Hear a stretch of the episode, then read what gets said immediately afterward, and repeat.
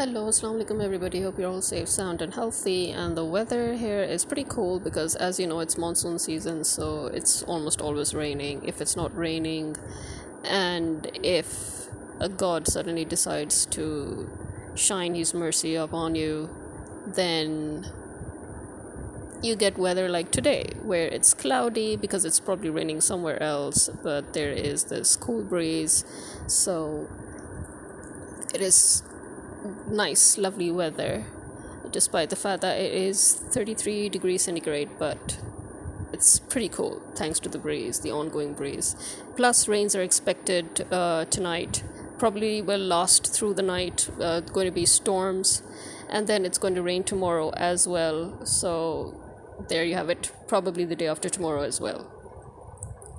Um, as we know, due to the uh, climate change, um, almost uh, all countries are right now uh, facing heavy rains. I think even those countries that uh, never really had much rain during these months of the year are are actually having lots and lots of rain, uh, a lot of heavy rains, and Karachi is a good example. In Pakistan, Karachi is a city that does not have this kind of uh, downpour. this is usually uh, Punjab and the northern areas of Pakistan that get it, but this time Karachi has been flooded. Um, because of all the rains, the incoming rains and everything. So, um, in England also, despite the fact that England obviously it always all rained in England, but never the way it's doing nowadays. It's as if monsoon has traveled all the way to Europe.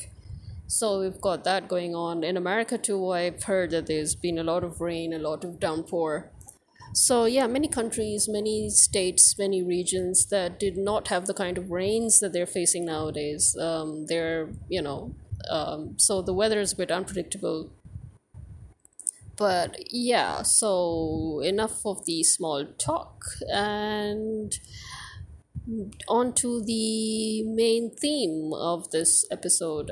Actually um it's been pretty um dull in a way that because um, one of the fears that we've always had um, the those of us who have been avid um, watchers of uh, K dramas and you know Japanese dramas and all, but especially K dramas, is that we feared that uh, there would be a lull. At least I feared that since I'm getting to enjoy more and more good content from them, that they might suddenly produce a lull because that's what usually happens in all media it happened with the American media, it happened with the British media, it happened with the Pakistani media, and then, you know, so now it seems to be happening with the Korean media, especially since the, as they say, as some of the more um, older, more avid uh, watchers of Korean uh, media uh, products or contents like dramas and movies. As they have been saying for quite some time the american money will ruin it. And i guess that is uh, somehow true. The american money has kind of ruined it. Now we the, the amount of rich content that we used to get before um, you don't see so much of it now. So it's like literally a lull throughout the year. You're like, you get only two to three dramas that you really feel like watching, and then the rest of it is like blah. And then you have like three, four months of complete, um, you know, lull, really. and then again, on to one or two good dramas that you're, you know, waiting for. Um, for example, seriously, when is Doctor Prisoner season two going to start? I mean, it hasn't started like, you know, uh, it's like almost all the whole year is gone by. Um, but speaking of uh, good sudden sprinkles of good dramas, DP has started um, and all eight episodes are out. So DP season two, and I think um, nothing marks. Um, I think you could say the the good timing of the release of this drama, um, because uh, the uh, it's it's it's you know nowadays uh, i think it, it kind of the all the countries all over the world especially some of the major countries all over the world that are right now suffering at the hands of the of the army institutions because of the fact that the army that we have spoiled our governments have spoiled the army institutions or the army institutions are themselves spoiled. There's a lot of corruption there's a lot of money involved. You would wonder how people who are being paid out of your taxes suddenly can afford land and cars and um, you know, uh, numerous homes all over the world, and why is it that they are so filthy rich?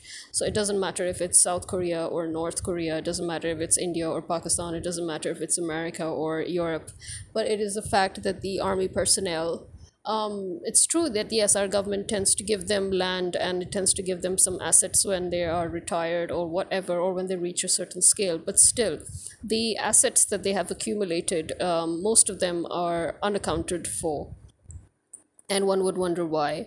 And the fact that right now, because we have the American uh, interference in, going uh, in our country, as the American is busy interfering in every other country that it possibly can, um, the current interference of the American establishment in Pakistan, uh, with the fact that they have got the illegal government, we've got an illegal government in Pakistan that is not elected, that is not allowing the elections to take place, and that is actually trying to uh, subdue not just the public but uh, trying to eliminate the real political parties in Pakistan, which is like uh, like the largest political party in Pakistan being PTI, which is Imran Khan's party, and then they are bribing very openly bribing the army personnel to do their bidding, um, as if the army hasn't already been bribed enough directly by the American establishment.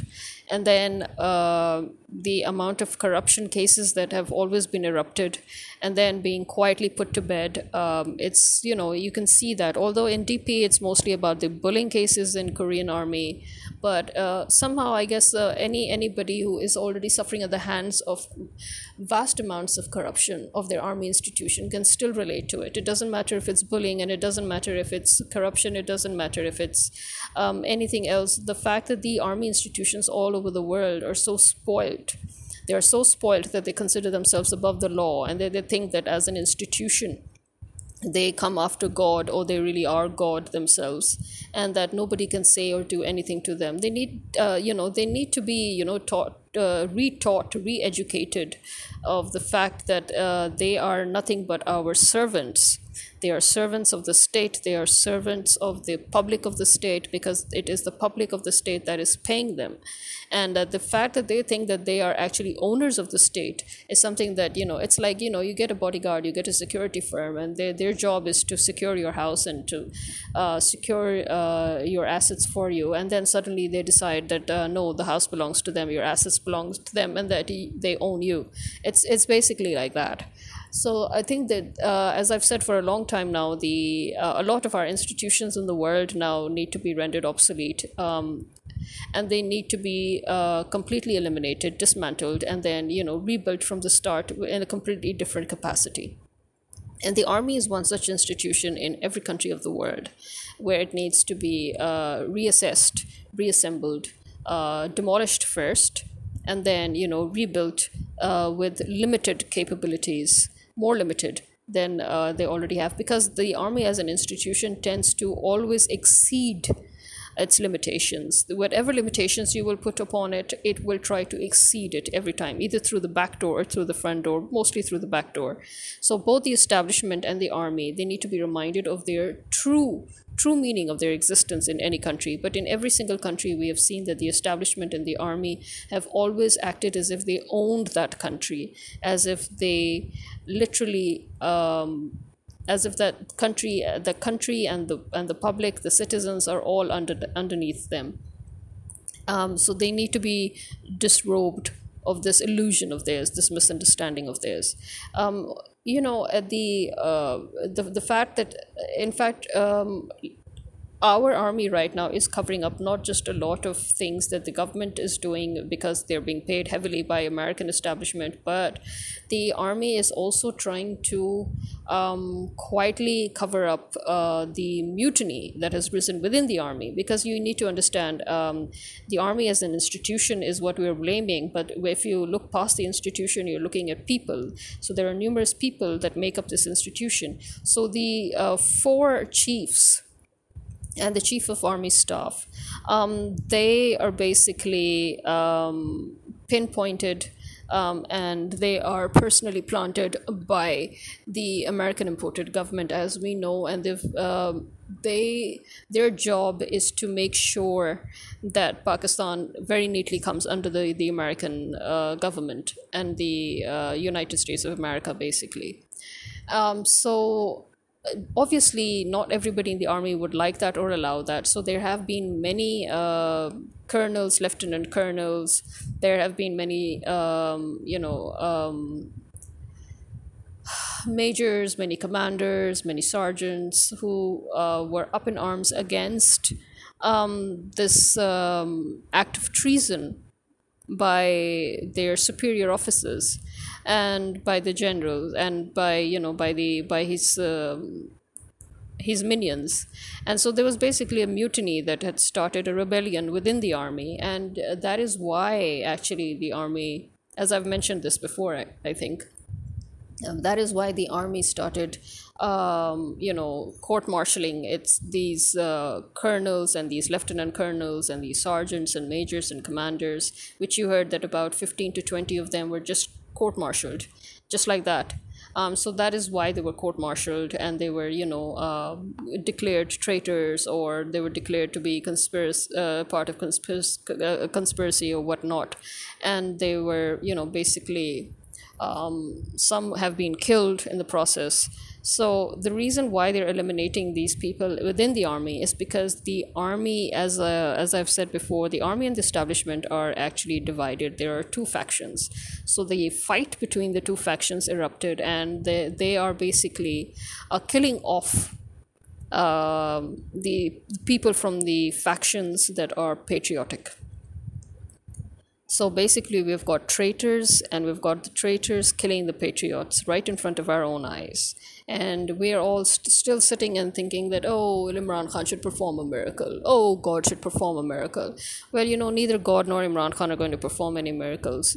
Pakistan uh, needs to understand that if the people do not come out in the streets if the people do not themselves um, put a stop to this. If the people themselves do not paralyze the state, paralyze the government, dismantle the government, dismantle the institutions, um, then Pakistan is forever doomed. They need to understand that. And the fact that people are still so lazy or so, you know, so uh, complacent, uh, and that all they're doing is sitting online and grumbling and complaining instead of actually flooding the streets and physically stopping the government if they don't do that now, um, I'm sorry, but then Pakistan will be forced into a bloody revolution.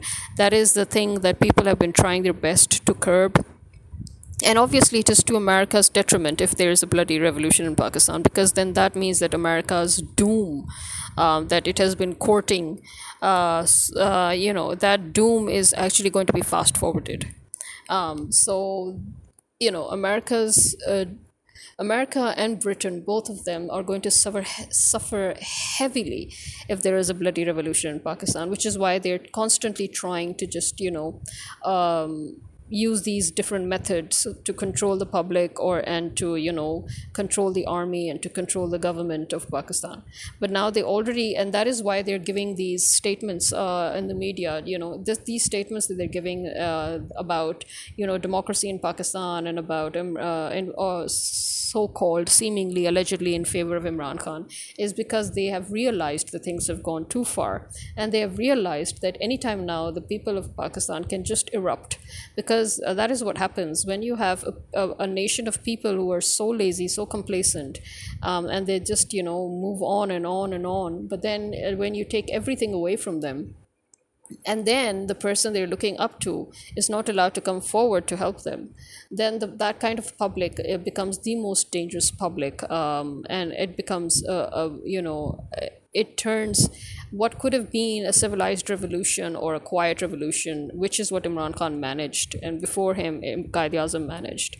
Um, so now this would turn into a french revolution which is basically inherently a bloody revolution but i personally think that you know uh, something has to erupt something has to go um, and if these if if america and britain do not step back now and if our army and establishment who are already suffering the consequences of their uh, decision, of their greed, if they do not back out now and foolishly push on ahead, then they will be uh, literally signing the, their own death certificate. So yeah, um, I think what what uh, better timing than now for DP to release its season two, where you see how the army institutions all over the world behave, how they think of themselves as above the law, how they always encroach upon territory that's not theirs, how they always blur the lines, and how they always like to cross boundaries and how we need to work on putting them in those boundaries and limiting them and restricting them and take and how we, it's important for us to take away whatever authority that they seem to accumulate every single time. Because every time we give them even a little bit of authority um, they in their greed they decide to grab hold of more that is unwarranted um, so I think this is something that not just us, but every single country all over the world needs to think about. We need to stop glorifying our armies. We need to stop um, giving them too much authority, and we need to stop um, making it uh, an important institution. Their job is to guard the country's borders and their job is to make sure that the country is secure. And if they fail at their job, and which is what the Pakistani army has literally done, it has failed in its job to protect this country. In fact, if anything else, it has turned its back on the country. So basically, the army has committed treason against the country. So the army needs to be eliminated. The whole institution needs to be eliminated as a punishment, and there is no other way about it. So anybody who tries to salvage something out of the ruins of this institution will be doing a huge mistake. In fact, as I said before, one of the biggest mistakes that Imran Khan did was trying to salvage whatever he could upon the rotting foundations of this country, which is why he failed colossally. And which is why, you know, America always has a back door through which it can come through. So we need to completely uh, eliminate everything. We need to even destroy the foundations and create new ones. That it is really as simple as that. But it will take time, obviously. But that is how it is. Simple things usually do take time, especially if you want to make them perfect. So this is me signing out. Khuda Hafiz.